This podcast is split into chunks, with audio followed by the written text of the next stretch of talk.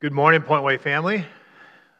It's good to be with you this morning on Palm Sunday. I want to just give you a couple of announcements, and uh, then we'll move into our prayer focus after that. Uh, in the way of announcements, we're obviously still not meeting. Uh, we're meeting at our homes. Uh, you can continue to give to Point Way Church either through pointway.org or you can mail in your checks as uh, we are still checking the mail here and making deposits. We appreciate all you that have been giving of our regular members. Um, finances are doing fine, things are going well, and we do appreciate that as part of your worship. I also, wanted to mention that we met with the missions committee this week and checked in with a lot of our missionaries. They're doing fine. Um, like us, they are doing ministry differently, but they are doing well. At this point, we are still planning on going on our missions trip down to the Twin Cities uh, with Envision in August. So if you're interested in that, please contact someone from the missions committee, either Brent, Jeb, or Heidi, Don, or PJ, and uh, just let them know you're interested um, as there's some training that's involved and as that keeps moving forward. And yes, our missions committee is continuing to work and to, to reach out. We're also planning for our missions conference in October. So I think that's it for the, in a way of announcements. Obviously, you can always send us a message uh, if you have any questions to any of the elders or myself, and we'll try to get you some answers for that. As we kind of shift gears this morning and work towards our, our prayer focus, I want to give you a few verses to, to kind of hone in, to kind of bring us together. Uh, it's found in Colossians chapter 3, and it's the first four verses. And they read Since then you have been raised with Christ, set your hearts on things above where Christ is seated at the right hand of God. Set your minds on things above, not on earthly things. For you died, and your life is now hidden with Christ in God. When Christ, who is your life, appears, then you will appear with him in glory. Again, I just want to take some time this morning to, to focus um, and just kind of break away from our normal routines and that we be praying for those things that are above, praying for people to come to salvation, praying for folks that are struggling in their faith. And so I'm sure that God's brought someone to mind. And um, as, as we just take that moment this morning, right where you're at, we'll just take a little bit of time. And then when I think we're done, I'll close us.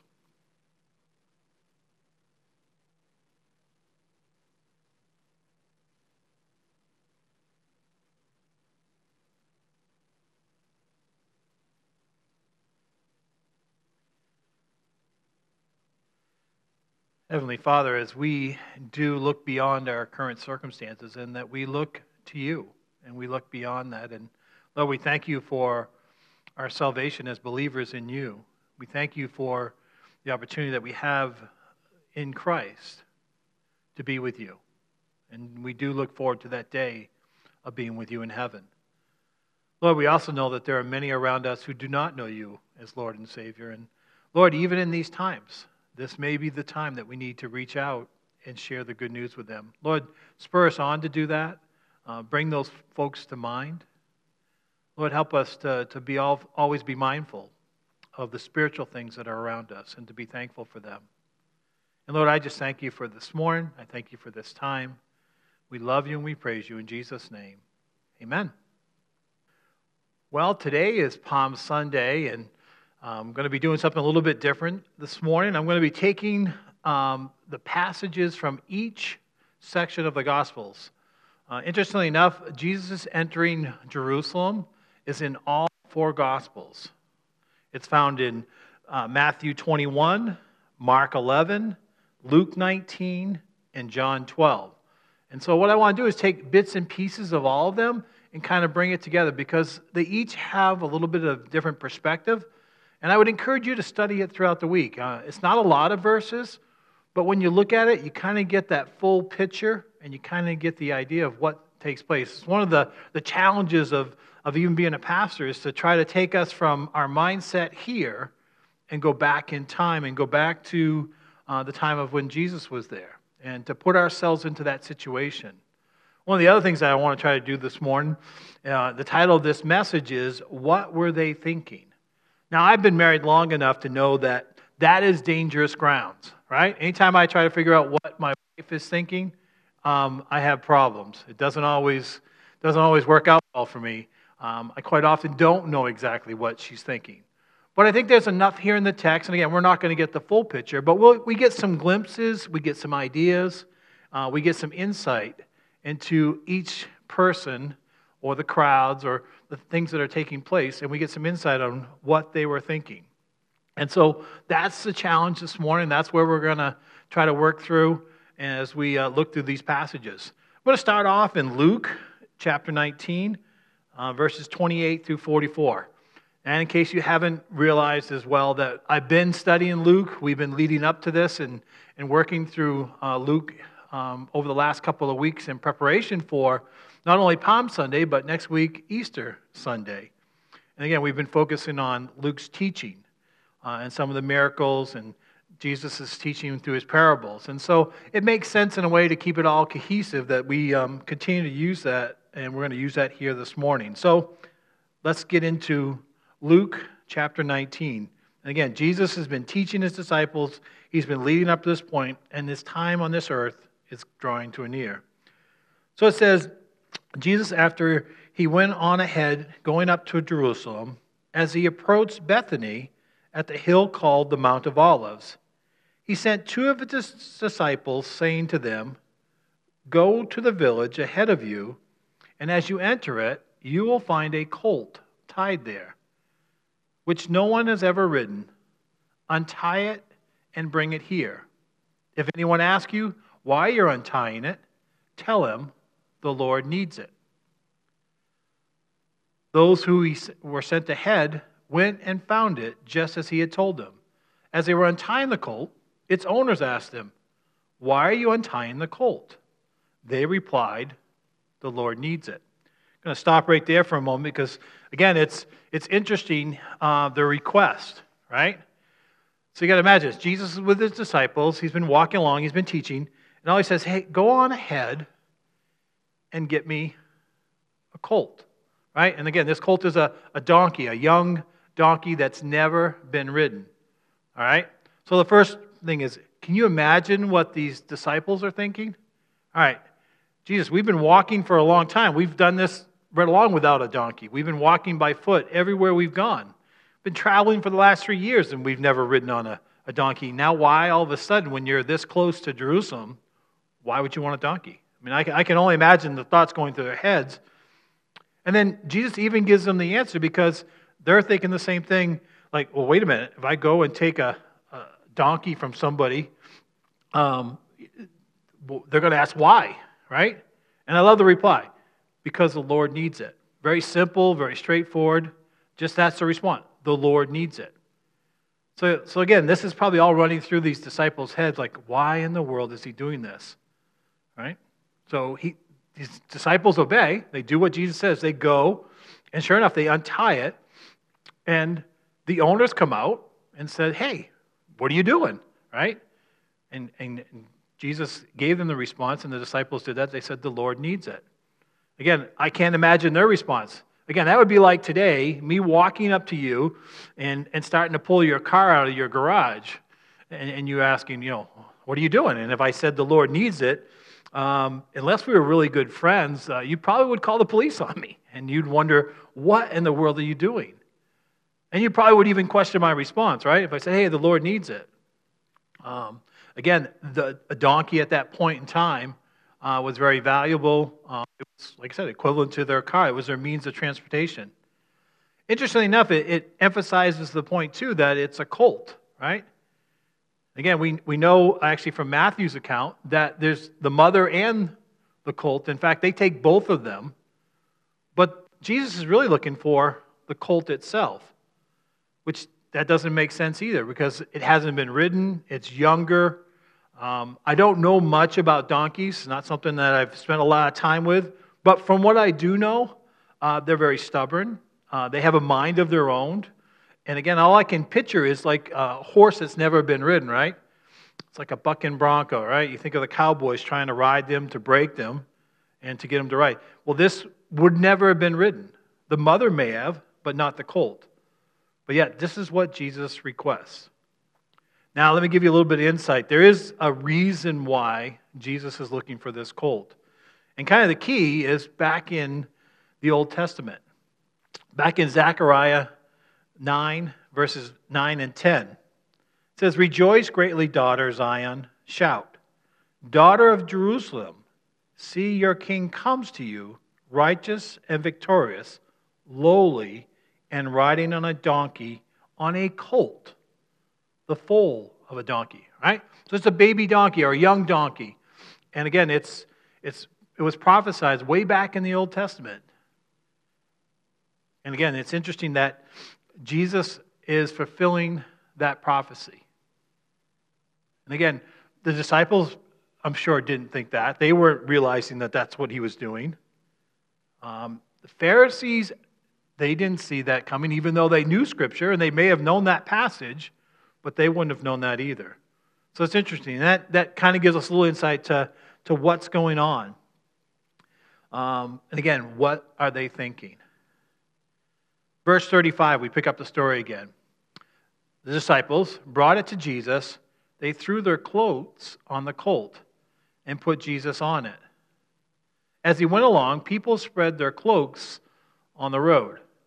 And again, we've got to kind of put ourselves back in that time period. A cloak was a valuable piece of your garment, it was your outer covering. It's what kept you warm, it's what you carried stuff in, kept you protected. Um, you held on to it, it had, had value to it. And again, they're, they're putting it on this young colt. Now, I can't even begin to imagine what the donkey's thinking, right? All right, they're putting something for the first time over him, and it's got a little bit of weight to it. And then Jesus himself is getting up on to this colt. Notice what it doesn't say here. Doesn't say that the donkey bucked him, doesn't say that he resisted, just subdues, right? And Jesus is able to, to go along. We also kind of read into it here, we see the people are doing the same thing. And again, trying to put ourselves into that mindset, what are they thinking? Right? The disciples are putting they're valuable. They're, they're trying to protect Jesus, they're giving him a cushion. Now, the people in front that are putting their clothes down in front of them is a sign of respect and honor. It's kind of an interesting fact here. They're, they're, they're laying it out, they're, they're paving the road for Jesus to go in to the city. I also had kind of a funny thought. You know, you, are taking that off and you put it on, you, you get a donkey walking over something that you value most. And uh, I can only imagine saying, man, I hope that donkey doesn't stop right on my coat and do something. Right? Just a little bit of humor in that. But again, it's a sign of respect, uh, it's a sign of honor, and the people are doing that. And again, we also know from some of the others, from actually John, Mark, and Matthew, all mention the fact that they cut branches and they laid that down as well. Again, a sign of respect, but also to cushion the walk, even. And again, that visual theme. And people are, are singing and they're, they're praising, right? Can only imagine what they're thinking. But again, Jesus is riding on a donkey. He's not coming in on a white stallion. He's not coming in with a full force of army. What are they thinking? Let's go back to the story a little bit more. When he came near the place where the road goes down to the mouths, the whole crowd of disciples began joyfully to praise God in loud voices for all the miracles that they had seen. Blessed is the King who comes in the name of the Lord. Peace in heaven and glory to the highest right? That's part of a psalm. And again, they're singing, they're, as it's getting closer, it's, it's like it's heightening, it's getting more excited. People are, are cheering louder. Again, we have a little bit of insight here. Uh, some of the praise is coming from those who had seen the miracles. So they're thinking, hey, this, this guy, this Jesus, is a miracle worker. You know, he, he heals, he has power. Some would have been thinking he's a great teacher. Certainly he was. Again, these are all part of, of who Jesus is. But interesting, interesting to me, anyways, is as this is getting louder and, and, and they're, they're heading down into Jerusalem, which the, the road is getting probably more crowded as they're getting closer and closer. Um, donkeys, how are they going to react to that? Right? I know in parades, horses have a hard time sometimes with loud noises, with crowds. They have to be trained over and over again, and um, may have to check with someone in our you know, in fact, we have someone that does horses and parades. You might want to check with Scarlett on that. She, she knows what that's like to, to be in a parade with a horse. And again, the distractions are hard, and sometimes they have to, to blind them a little bit from the side, not to, to focus on that. But yet, we have no mention here of the, the donkey at all uh, bucking up or knocking Jesus off. He's just going along with it. And Jesus is just walking slowly, uh, riding on this donkey going in. So we have some of that.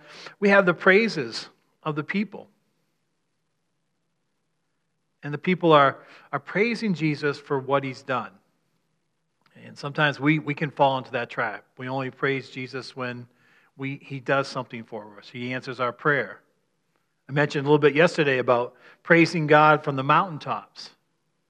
And certainly we need to do that. We need to be thankful for all God does on those good points and, and those high peaks in our life.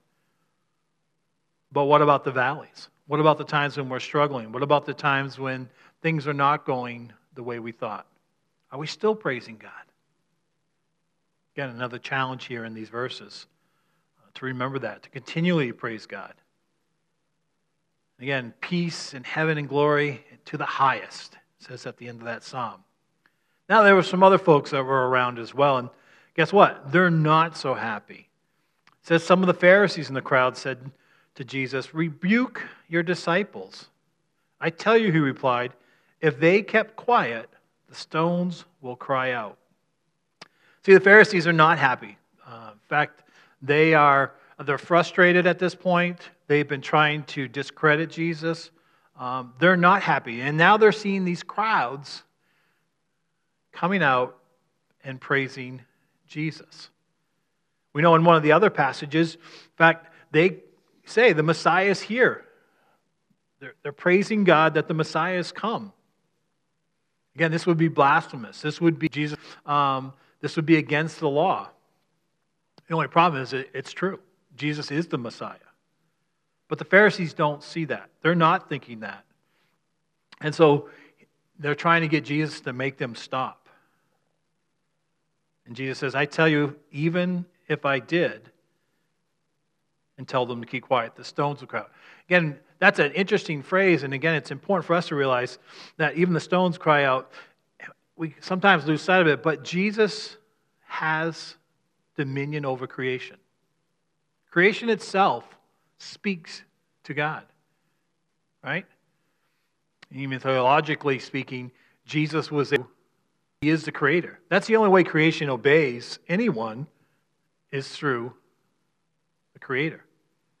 Think about it. This is not new, all right? Jesus calmed the storm, walked on water, fed the 5,000. He does these miracles.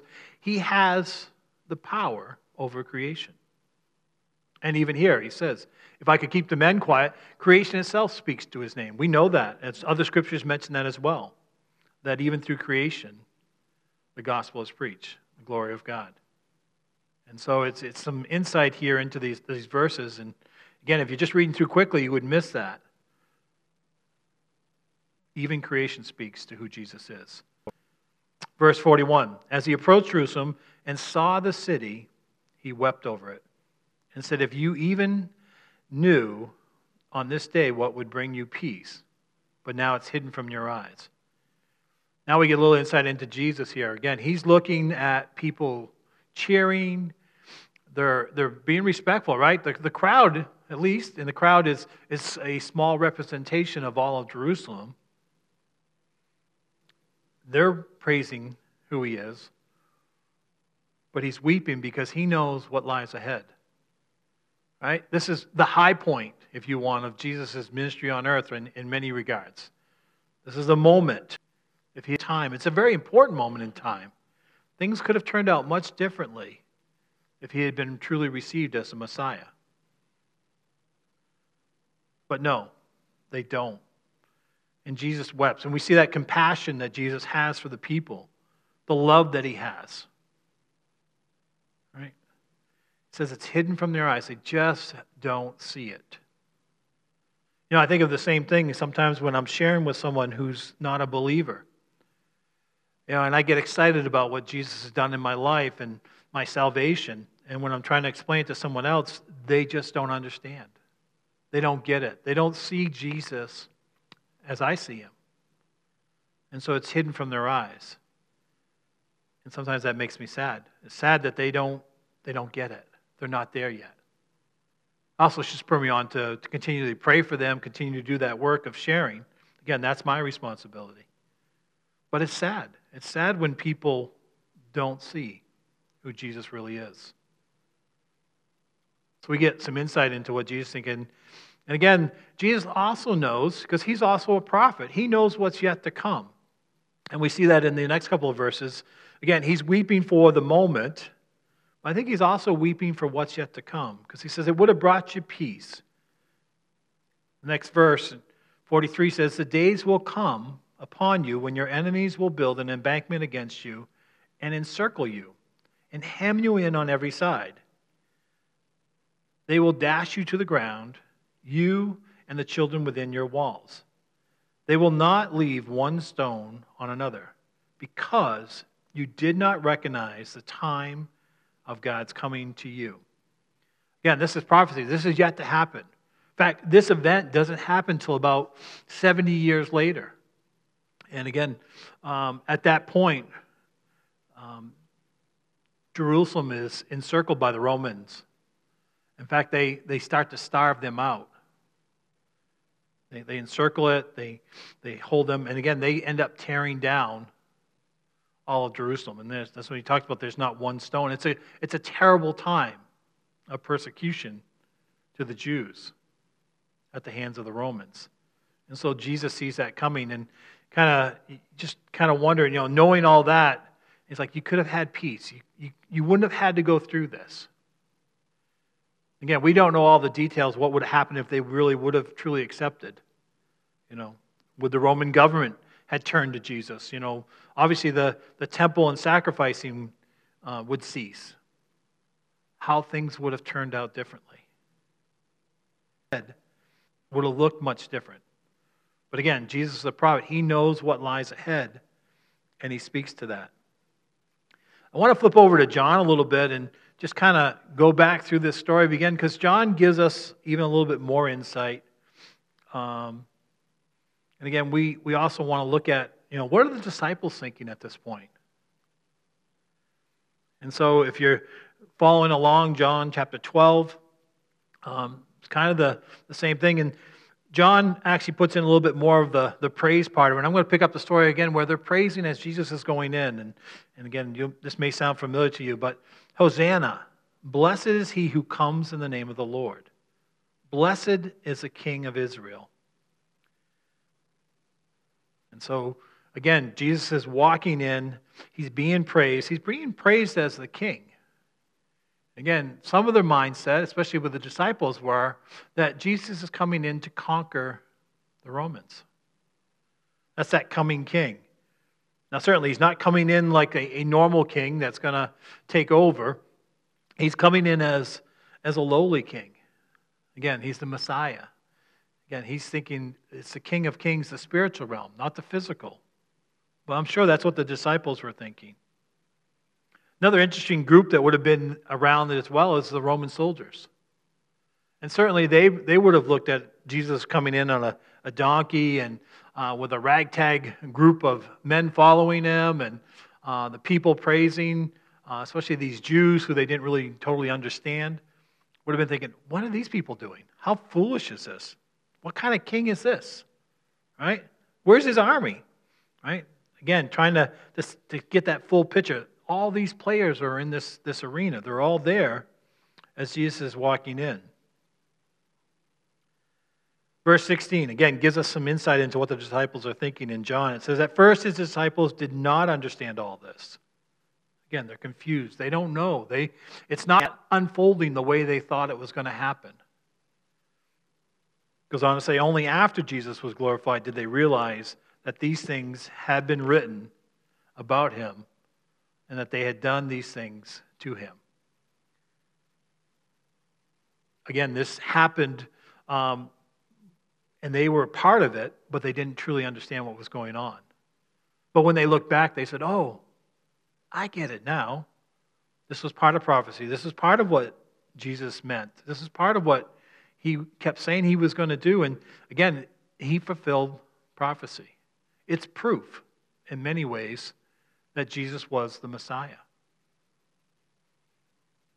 We also have a little, and John gives us a little more insight into the crowd. And again, I've mentioned a little bit of this, but some of the crowd that was with him um, when he called Lazarus from the tomb and raised him from the dead.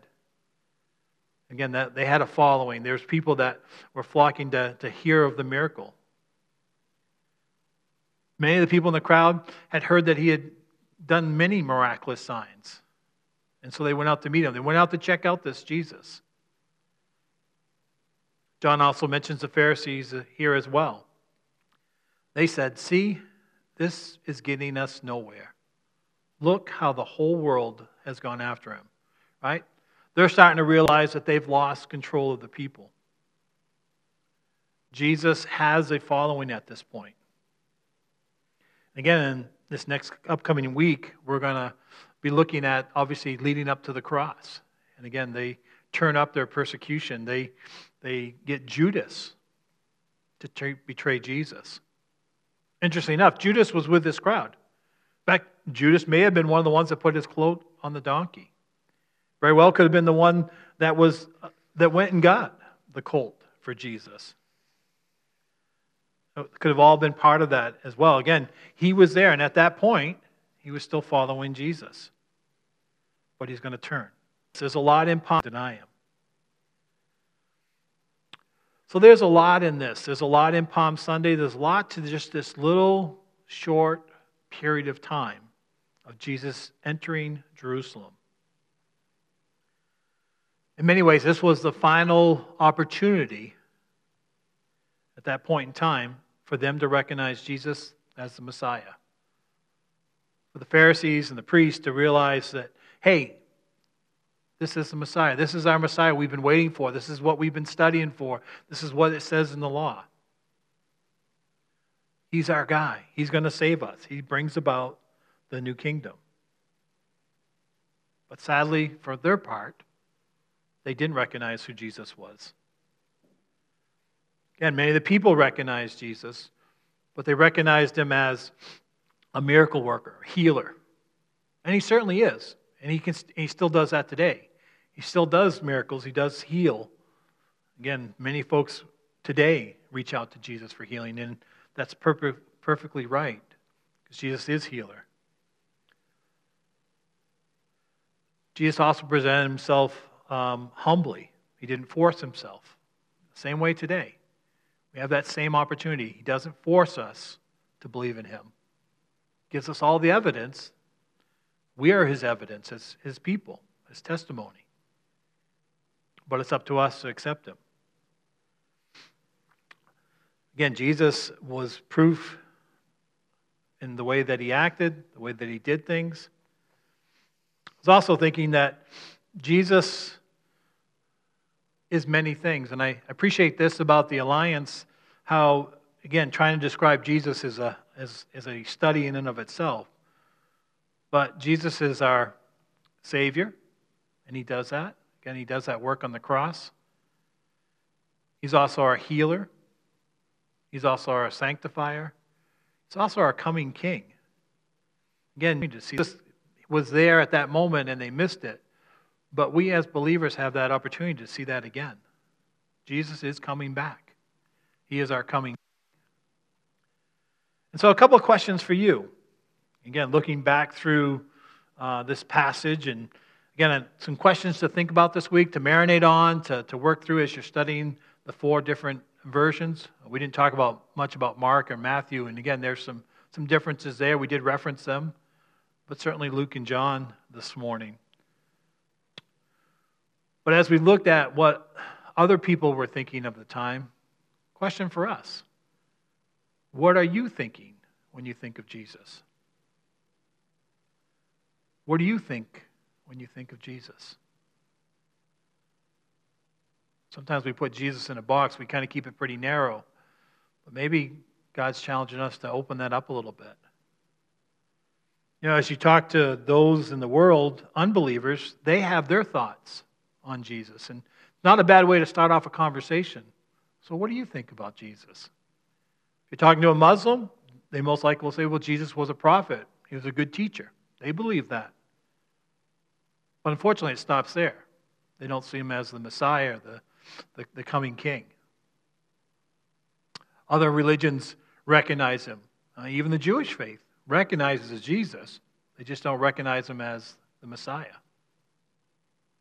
Fact, they'll even go so far as to, to kind of deny the scriptures in Isaiah 53. And if you haven't read Isaiah 53, um, I would encourage you to do that this week. It's a great passage leading up to Good Friday and the, the crucifixion. And then, not only what are you thinking and, and what others are thinking, what about your response to Jesus? You know, we talked about praise, right? We talked about praising Him on the mountaintops question whether do we praise him when we're in the low spots, in those valleys? Are we thankful? Are we thankful for who Jesus is? Or are we only thankful when he gives us what we want? Right? And we should thank him for those things, but again, do we thank him for the tough things, the tough things that we go through, the challenges, the time that we're in? So, what's your response? Is he your Lord of Lord? Is he your Savior? Is he the King of your life? Is there some area that maybe you haven't surrendered yet? What's your thoughts there? What's your response? And then lastly, I want to just look at, you know, those men gave up their willing lives to follow Jesus, and the, they certainly counted the cost, but they didn't fully understand, but they're willing to give up a lot. The owners were willing to give up their, their donkey, the colt, for Jesus to ride on.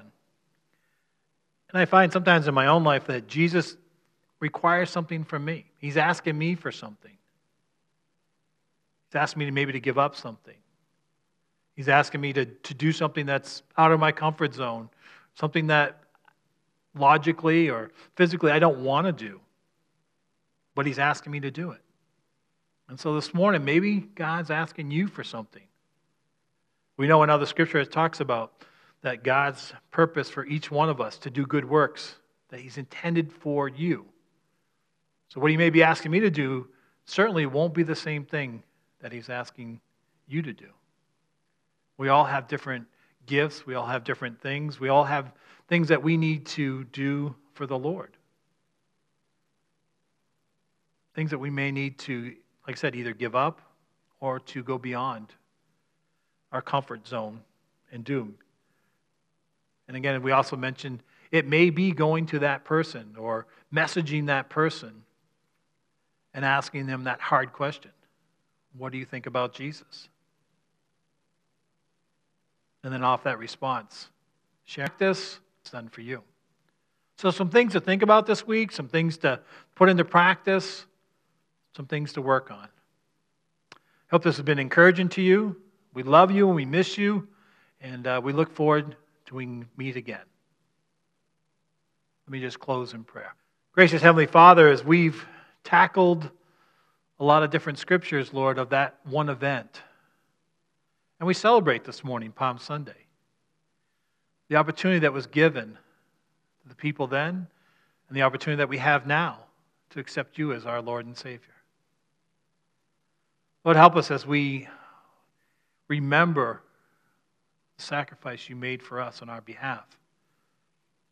That we would be quick to share it with those who do not know you. Lord, maybe you've placed it on our hearts, someone that we need to reach out to, send a message to, to call. Lord, help us to be obedient. Help us to be faithful in those things. Lord, may we always praise you for not only the good things, but for the bad things or the things that we struggle. Lord, we love you and we praise you in Jesus' name. Amen.